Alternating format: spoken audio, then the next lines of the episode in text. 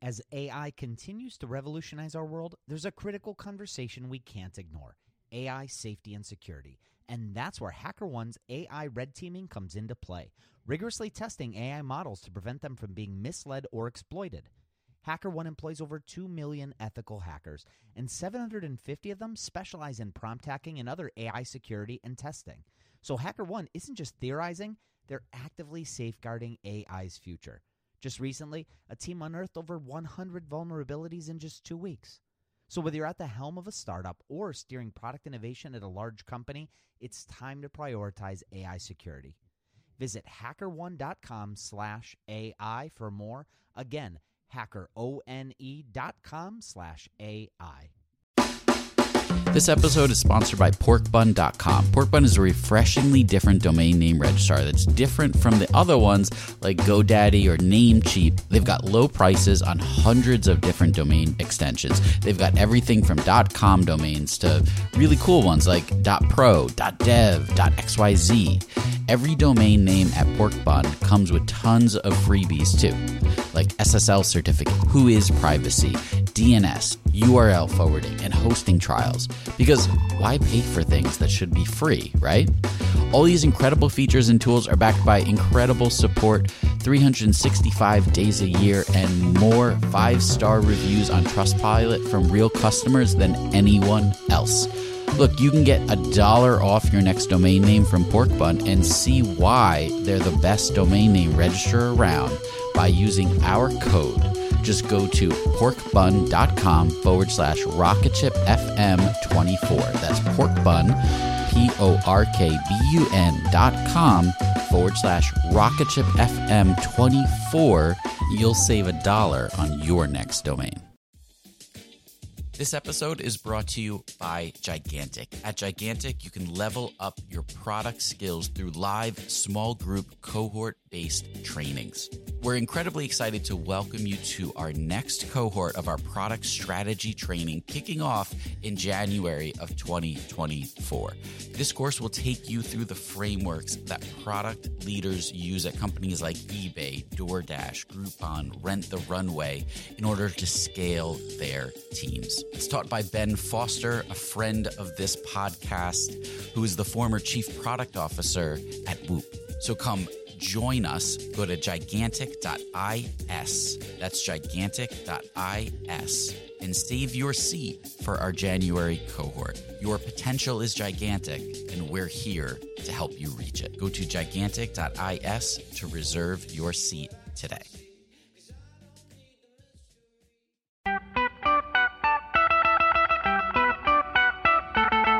Welcome to the Rocket Ship Podcast. I'm Michael Sacca. I'm Joelle Steiniger. And I'm Matt Goldman. And we're having 20 minute talks with entrepreneurs teaching you how to launch your product into revenue. Check out our book at howtobuildarocketship.com to reserve your launch discount and to download a free chapter. Today we talked with Dan Norris, founder of Informly and WP Curve. He opened up with us about mistakes he's made along the way and his new processes for testing ideas quickly and moving at a super fast pace. You'll also learn how building an audience early on led to the success of some of his later ideas. Enjoy.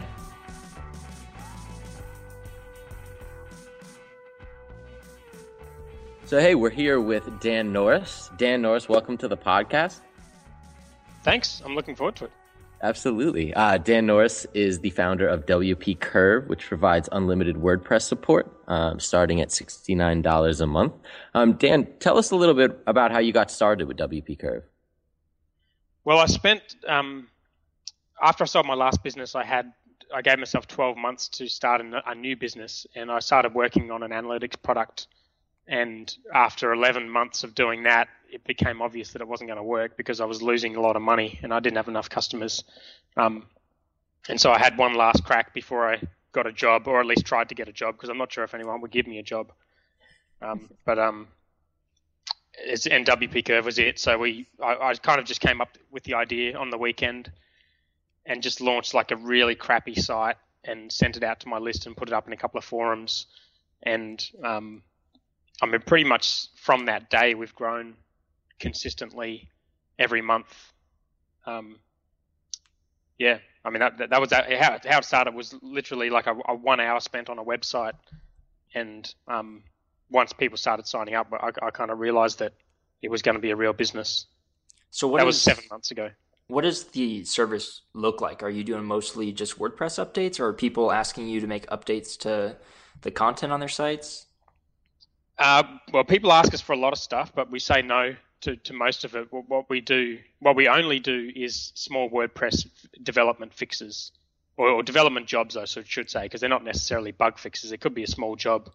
Um, it could be something like like we have a, an email sequence that we're working on where we send out one different website idea every single week for a whole year, and it's things like installing different plugins for social sharing or installing a plugin for favicon stuff like that. Um, any any bugs that people find, like things like they install a plugin and it clashes with another plugin, or they have you know a mobile responsive theme, but the pop up they use is is stopping people from looking at it on mobile or something. It's it's just all of that kind of stuff that, um, like it's not stuff that a normal business owner can handle themselves, but it's stuff that happens to your website all the time that you need to get a developer to fix. So you mentioned that um, you had this idea over the weekend and um, launched it pretty quickly thereafter. Did you have an existing audience to start with, or were you really starting from scratch all over again um, after Informly? Well, I, no, I pretty much started from scratch before Informly when I sold my last company. Um, I, I when I sold the company, I sold the website, which was getting quite a lot of traffic. I sold all of my social profiles and forum profiles. So I started everything from scratch, except I still had a bit of an email list, although I had to take all of my customers off that list um, as part of the transfer. So, but for the year before I started WP Curve, I went kind of crazy with content and created a whole lot of content and built a big list um, of about four or five thousand people, and that was and I sent an email every week to that list, and that's the email. Uh, that's the list I emailed when I started WP Curve like most of our list has been built on giving things away, like especially plugins and even even things that don't exist. Like the most of the signups for Informly came from the landing, like the pre-launch landing page, and it converted much better than the actual live landing page did, which is something people don't consider. But if you actually get traffic before you launch, then there's a good chance you'll convert higher than you will after you launch because it's much it's much less of a commitment for someone to put their email address in to be notified at some point in the future about something than it is to actually create an account and start using something. So yeah, um, yeah, we, we yeah, saw the same. A lot thing. of our traffic came from that, and giving away free plugins and free downloads and books and stuff. Yeah, it's interesting. We've we've seen. I mean, both of our pre-launch pages were pretty vague, and I think there was value in that. It, it may be less lower qualified people getting on the list, but as we pivot around um, when we started, we didn't really know what either product would end up being, and both of them have ended up being dramatically different. So having a list of a varied audience has been nice because it lets us. We don't feel like we're going to change the idea and then miss out on the leads that we've built up. We have someone for everything. Yeah, well, I mean, everyone says to make sure your list is really targeted and all of that, but I mean, there's not really a big downside to having a big email list with lots of people on it. I mean, it just means that the, a lot more people will share your news and retweet your stuff. And mm-hmm. um, I just think it, I think it's good to build a general audience, and you don't really know exactly where your product's going to end up. And like in my case, if I hadn't done that with Informly, then WP Curve probably wouldn't have turned into anything. Like that audience that I built for Informly ended up being the audience that kicked off the momentum for WP Curve. So um, I think it's a good idea to get emails, even if they're not completely targeted. Yeah, I think that uh, that probably works out pretty well because any future products you work on are probably going to be in the same space as well, tied to whatever you're writing. Yeah, well, we yeah, so we've got um, Informly, which is now just aimed at agencies, and that's sort of the odd one out. The the other stuff, all the other stuff we're doing is pretty much aimed at like a startup founders and small business owners, or solo entrepreneurs. We've got a, a um, paid community, and we've got a WordPress conversions plugin, and um, WP Curve, and, and we've got our startup chat site and podcast, and we're writing a book for there. So all of that stuff is all kind of aimed at the same sort of people. Um, but Informly is is I guess the odd one out now. And coming from Informly, what do you feel like you did differently that was what set uh, WP Curve apart. Um, it, it, sounds like you got a really great start, and it's more of a, a service than a product. Yeah. So um, the, I think the book the book I put together is going to sort of address a lot of the stuff I did differently with this one. Um, maybe even more so what I did differently from my very first business, which I ran for seven years and then sold for not much and never really made much money with, um, which was a much much bigger failure than, um, you know, trying something for ten months and then it not working out. So the the things I'll be talking about there are, are I mean, the difference between Informly and WP Curve, the main differences are that it's a service and not software, so you lose some benefit. I mean, so, software as a service is, is, better in terms of much better margins, and um, it's a much nicer nicer business to have. But then service has a lot of benefits as well. I wrote a post on this recently. I can give you a link to it. Sure. Um, but yeah, there's a lot of benefits with service. One is it's a lot easier to get people to sign up for. So we had I mean, a lot of people have WordPress and a lot of people have those problems that we can fix. So we had 10, 10 signups in the first week, and I think something like 20 or 30 in the first month, and we've had 20 or 30 every month since. And, and we, have now just passed 200 monthly customers wow. um, in seven months. Do you find that the churn is pretty high? Do people get in, get their problems fixed, and then turn it off? Or do people have a consistent stream of, of updates that they need? Uh, there's a combination. There's the churn is definitely worse than it is with the software because the software kind of delivers value without you having to do anything. So the churn is something we need to manage by, like I mentioned, that retention sequence before, where we email people ideas for changes. But we're also conscious about who signs up to the service. So we've stayed away from people who we think who we think will churn, and we kind of look out for um, when it's when someone signs up and you can kind of tell that they're only interested in the cost and getting things done cheaply, I can sort of predict that they're going to churn, so we we don't sort of chase those customers. So, how are you managing the team um, that's doing this work behind it? Um, pretty much the same way I've always managed my team. I, I think I had w- with my first agency, I had one developer in the Philippines and I had one local developer. And when I sold that, I kept the developer in the Philippines because he was really good and I worked really well with him. We just chat over Skype um, and we've now got, I think, including me and Alex, we've got six people. So we've got four developers around the world, and we, we just we just manage them a com- combination of Trello, which which has all of our jobs in it, and Skype or, or Google Chat, which we use for um, just talking about the work and and that, I mean that's pretty much all we do. We don't really use email. We don't really we don't really use any kind of sophisticated support tools. We, we pretty much just have the jobs automatically go into Trello, and then we the devs do them and, and draft the replies to the clients. We review the replies and then send them, and the developers write the notes. Like we have development notes for each client. The developers write those notes in the documents, and the clients have access to those, so they can see every change that's happened. In terms of um, promotion, you said that you're doing a lot of content to promote this stuff. I've noticed yep. that similar to Buffer, you guys are pretty transparent, and I think I think you used to do this, and then you stopped for a little bit, and then started again in terms of uh, putting your numbers out there. Is that yep? What do you see a lot of benefit in doing that, and why did you stop and get started again? Well, the only reason I stopped is because my co-founder joined me, and he didn't want to do it. Yeah. Um, and so, like in the early days, I was pretty flexible and like he he just joined and we were sort of just going through that stage where you first get together where like you're kind of trying to be as nice as possible to the other person and now we just kind of swear at each other and abuse each other all day but when we when we first got together I was like yeah fine you can change the business name on day one no worries. Um, yeah we, we no longer have to write income reports cool whatever. Um, but we we also early on we we chatted to a bunch of influencers about the idea and got some advice. And one of the things that Hiten Shah said was, if if we were looking to get partnerships with like bigger companies, it might look bad if our numbers are pretty low.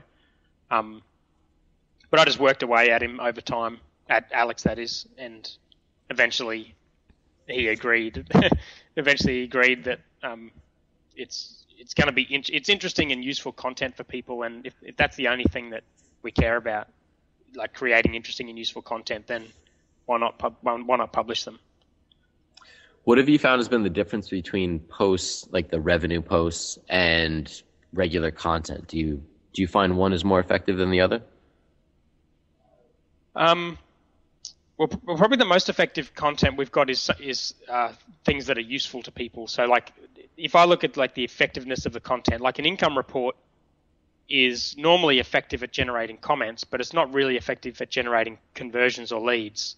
Okay. Because it's kind of interesting and it's um, open to interpretation, so it tends to get people replying and commenting, but it's not very good for building our list. So we have different types of content that do different things. I think there's the useful content, like the the post where we give away templates or plugins or something useful that people can use, tend to do much better with conversions. Um, and then other longer, bigger content tends to do better in terms of page views and the the monthly reports. I think the monthly reports are good for trust building, which is sort of hard to measure, but I think we've got a lot of trust in it. Our audience has a lot of trust in us, and a lot of that is because of the transparency. Um, and it's shareable and it's kind of interesting. In fact, Alex wouldn't have joined the business if it wasn't for a monthly report because that's sort of what what attracted him to my content in the first place. Interesting. So, so he found you. Yeah, he actually. You, you can actually see it in in one of my posts. Um, I'll give you a link to it. It's we've just put in is startup validation bullshit into Google. Yeah, I remember that one. That's yeah, that's the post. Um, and he actually replied to that post and started talking about, you know, have you considered finding a co-founder and all that. I just I just put the link in there. Um, and you can see me sort of chatting to him about my, you know, my thinking around that, and then. Yeah, but within a couple of weeks, we'd kind of he, would agreed to do some work for me for free, and then a couple of weeks later, we're like, actually, this is working really well. Let's just let's just go for it. That's great. At that time, did you already have the idea for WP Curve, or was he helping you with Informly? Yeah, no, that that was so. I wrote that post I think a week after because what happened was it, it took me a, a, uh, ten or eleven months with Informly, and I got to the end of that time, and I had four hundred and seventy six dollars in monthly recurring revenue, and then I launched WP Curve, and a week later I had four hundred and seventy six dollars exactly with WP Curve as well. How funny! yeah, so um, so yeah, it was called WP Live Ninja because that was the name I just thought up and created. Uh, but Alex changed that on day one. But um, and yeah, so so so that that business was a couple of weeks old by the time he started working for me. But by the time we we actually decided that we would go into partnership, like we'd signed up twenty or thirty customers, and it was already kind of profitable in that it was covering our development costs, and um, it was pretty obvious that it was going to be a real business. Yeah. With Informly, you say it took 10 to 11 months. At what point did you launch the product during that time period and actually t- start taking signups from the public? Sorry, so can you say that one again? At what point during the 10, 11 months on Informly did you start taking signups publicly? Was a lot of that time dev time or was it open? Like, had you already built it? Yeah, oh, man, I made so many mistakes on that product. I mean, one of them was it took me one of them was to do with the payment like i, I started getting email opt-ins really early um, and i started getting free users pretty early so i think from day one i was getting email opt-ins from three months i was getting free users but it took me about six months to actually work out the proper payment a proper payment system and i mean i'm such an idiot i should have just put up a paypal button but i was just intent on setting it all up properly so it was all smooth and seamless and we didn't have stripe in australia and i set up Braintree and the US merchant account, and it just took me forever. Um, and by the time I did that, and hardly anyone signed up, it was it was then that I just realized, oh man, I've really made a big mistake. Yeah. And did you uh, did you make a big effort from there forward to market it, or were you kind of looking for the next thing? No, I I tried everything to market it. I mean, I try. I tested like 15 different paid channels. Um, I put content out on all of this as well, and this partly how I built my email list is putting all this stuff out. But um, yeah, I tested about 15 different paid channels. I completely changed the product. I went from free to freemium. Sorry, I went from yeah free to freemium, from freemium to paid only, from uh, paid only to agency only, Um, I, I launched a completely new product that was aimed at a totally different audience that I thought I'd validated and turned out that no one really wanted and I couldn't build quick enough to get customers for anyway. So I literally spent like five months trying to work out how to fix the problem and also trying to do a lot of content and market market the system. And then by the end I just kind of figured that like agencies were paying for it. They were paying a reasonable amount of money. It wasn't growing very quickly, but it was still growing and um, it was just obvious to me that it wasn't going to grow quickly enough for what I wanted. So I ditched all the other stuff I was doing and just kept the agency version and then started working on a new idea. So at the end of the day, if you had to distill it down to one problem, what do you think? Is it a fundamental flaw with the idea that people like the idea but aren't willing to pay for it? Uh, yeah, you feel like it was yeah, a product well, I, issue. I think there's, there's two things. One is that I wasn't really solving a problem that people were trying to solve already. So that's like a, and, and I think part of that is like the scratch your own itch thing, like which I've heard from a lot of people, like it's a good thing to do, but I'd, I'd argue with that because I think when you create something for yourself, you're you're a very bad judge, like everyone is. You're a very bad judge of knowing what's valuable, and like if I was to honestly think about whether at that stage of my business I would have signed up and paid for Informly, I don't know if I can actually tell you whether I would have. I like I felt like I was building building the perfect tool for me, but how do I know if I actually would have paid for that product? Well, you would look at what I'd done previously and whether or not I was trying to solve that problem elsewhere, and I wasn't really. I hadn't paid for other dashboard type products, um, so I think you tend to be a bad judge of like your own behavior, and other people are as well. So I guess the the num- number one learning was just to ignore all of those metrics and just focus on getting people to pay you. And so anything we've done since then, we haven't taken any more than a week to develop, and we've put it up and asked people to pay us before we, we made any assumptions about whether or not it was a good idea. So that's probably the main. There's about ten things I've sort of put together as learnings from that process, but that's probably the main one. So if people aren't willing to pay right up front for for the idea or the current implementation, then it's just not. You're going to move on to something that has better shot. Well, yeah, it's very tricky with software because it takes a long time to build decent software. So it's easy for me to say that when I'm running a services business or when I'm, you know, like we've got a community which we also built in a week, which was easy because the software is available, and we've got a WordPress plugin which we launched in a week, which was pretty easy because it's a WordPress plugin. Um, it's much harder with software. So, I mean, there are ways of dealing with it, but I don't think any of the ways that people talk about dealing with it are really are really that good. I mean, there's like pre-selling, which I think is just fundamentally flawed. There's like surveys and any kind of validation not to do with revenue, which is just flawed. And I mean, you can release an MVP and ask people to pay, but there's a good chance it'll be shit, and people don't want to pay for something that's shit. So it's very difficult building software. I just think you need to. I think you need to build it as quickly as you possibly can, and um, need to really just be objective and start looking at people's behavior, not not what they're saying. Because I was getting a lot of feedback from people on how good the product was, how good the idea was.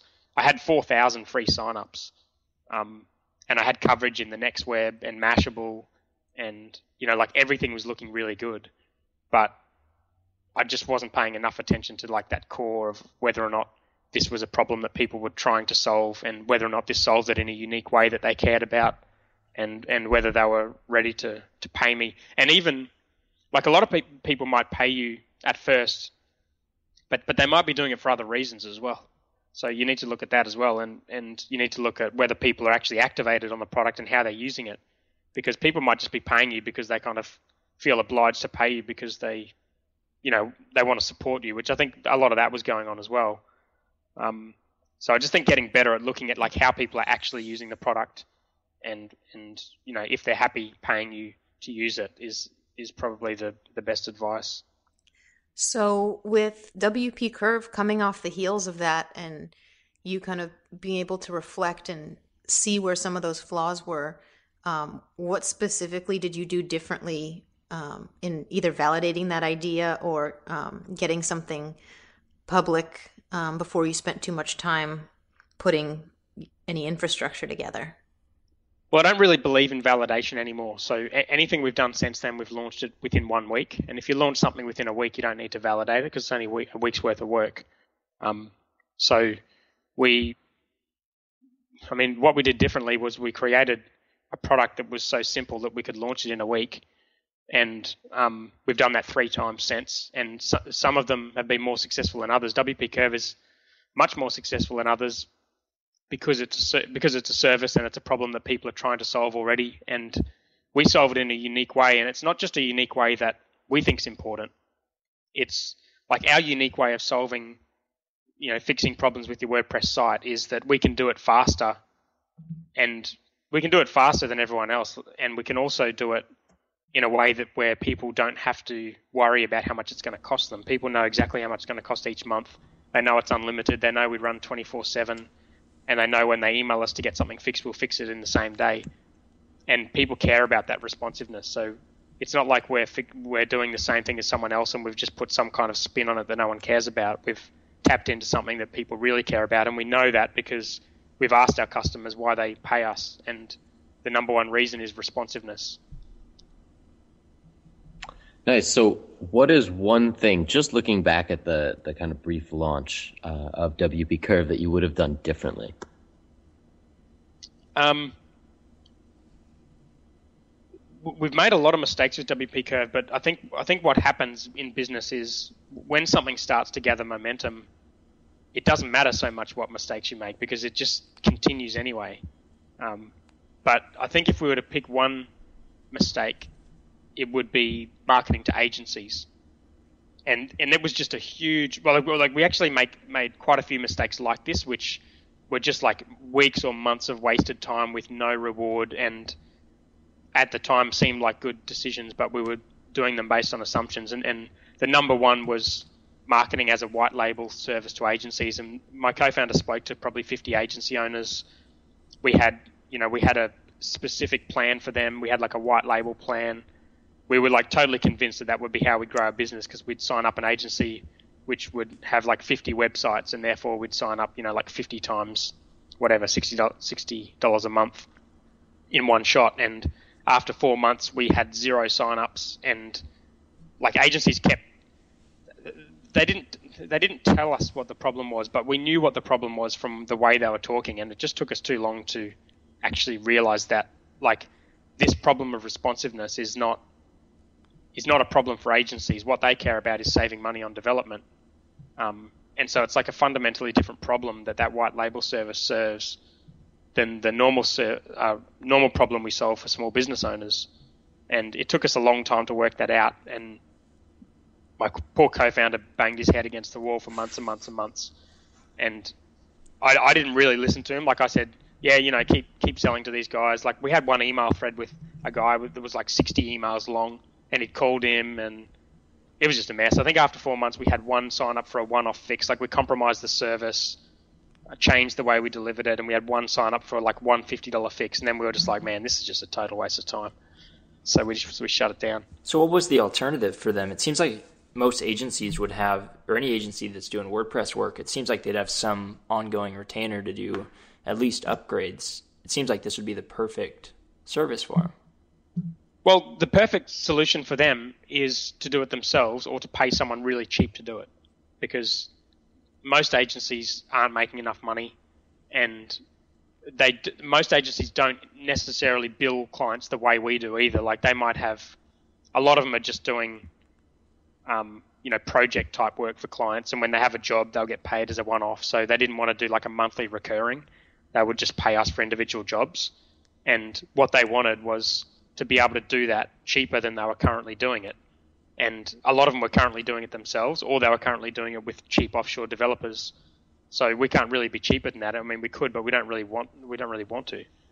Um, so, so yeah, that's. I mean, that's what we found out, and we, we, we kind of assumed, like you assumed, that they would just multiply, you know, add money on top of what we did and charge their clients for it. But it just didn't work like that. And we had, we talked to enough of them to realize that it wasn't going to work. It's really great. Thank you for sharing that because it's really easy when you're thinking about a new idea or even something you've been working on to make those assumptions. And in your head, there's no way that that wouldn't be true.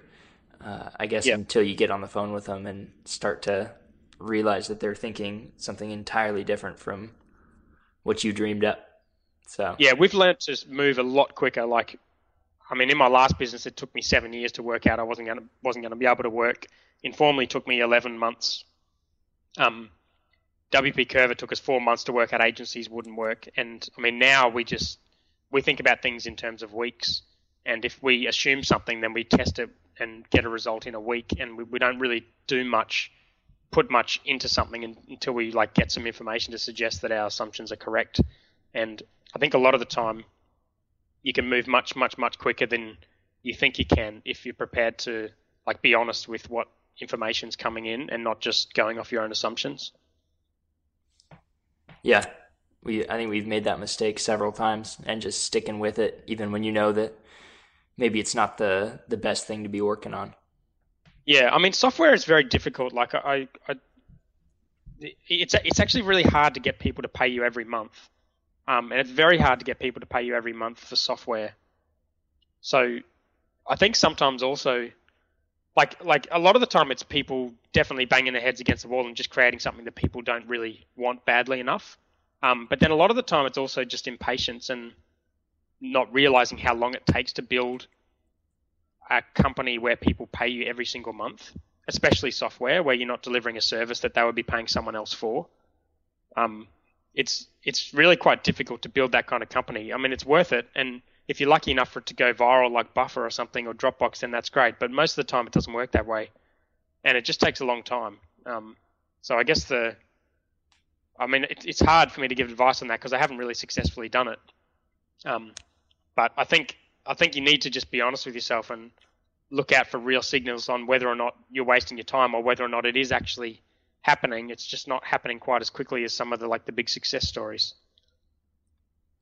Yeah, and it can get it can get tough when that's all you're seeing. You assume that your trajectory is going to be the same as theirs, um, or when you've been watching 37 Signals or Bidsketch for years doing this, um, Yeah. and you see the current state. It's easy to assume that you know you launch and a few months later you're doing 10,000 in revenue, and it takes a lot of work to get there. Well, it, it, it may take a lot of work, and then it may not take a lot of work. It depends. I think there's a lot of luck involved. There's a lot of timing involved as well, and there's also momentum is such a powerful force. Like I mentioned earlier, where like if you look at something like Buffer, like just from day one they were growing, and you look at where they are now, like 2.8 million or something in annual run rate, and they just continue to grow because they've just hit that momentum. And I sort of feel like in our business, I've done lots and lots of things in the past, and I've just never gotten to that point where you started gathering momentum. And the mistakes I've made, I probably blame myself and thinking, you know, that's why the business hasn't succeeded. But if you look at what we've done with WP Curve, we've made just as many mistakes. I mean, I mentioned the agency one. We also like completely screwed up our ideal client profile early on, and we chased a, a particular type of client that almost all of them ended up churning. And I mean, those kind of mistakes, if the business didn't work, you'd be like, oh man, we totally screwed up. But because the business has this natural momentum, um, it's it's it's almost unstoppable, you know, compared to something else where you're just constantly working uphill. Yeah, and it's really it's it's getting your product out in whatever form it needs to be so that you can start making these realizations because for us building software, we didn't start learning uh, the most valuable things until after we shipped the beta and got people paying for it, which took many, many months for Minimalytics and a handful of months for Hookfeed. And it sounds like for you, you didn't start learning these uh, tough realizations until you guys got WP Curve launched, which luckily was quicker. But uh, while you're building it, you're picturing this imaginary customer, and until you start trying to sell to that customer, there's no way to know what their objections are going to be. You can try customer development or whatever else you want to do, but until you try to take a card and actually get them using the software, the service, the product, uh, there's no way to really know if it has a chance. So it's it's good. I haven't thought of it that way. Yeah, and in our case, it wasn't just that the customers wouldn't sign up. Like we haven't had any problems with getting people to sign up, but we we just targeted the wrong type of customer, and we made assumptions about them again based on what they were telling us. And I mean, so many times over the last, 18 months, I've been told one thing and just learnt that it wasn't correct, even by well-intentioned people. But just what, what people tell you and what they do are just two totally different things. And that's just been a really hard lesson. You don't you don't tend to learn that in like a service business like my last one with projects. I mean, you kind of learn that if, you, if you're going out, you know, trying to drum up work and people are saying, yeah, we'll go ahead with that, and then they don't end up going ahead with it.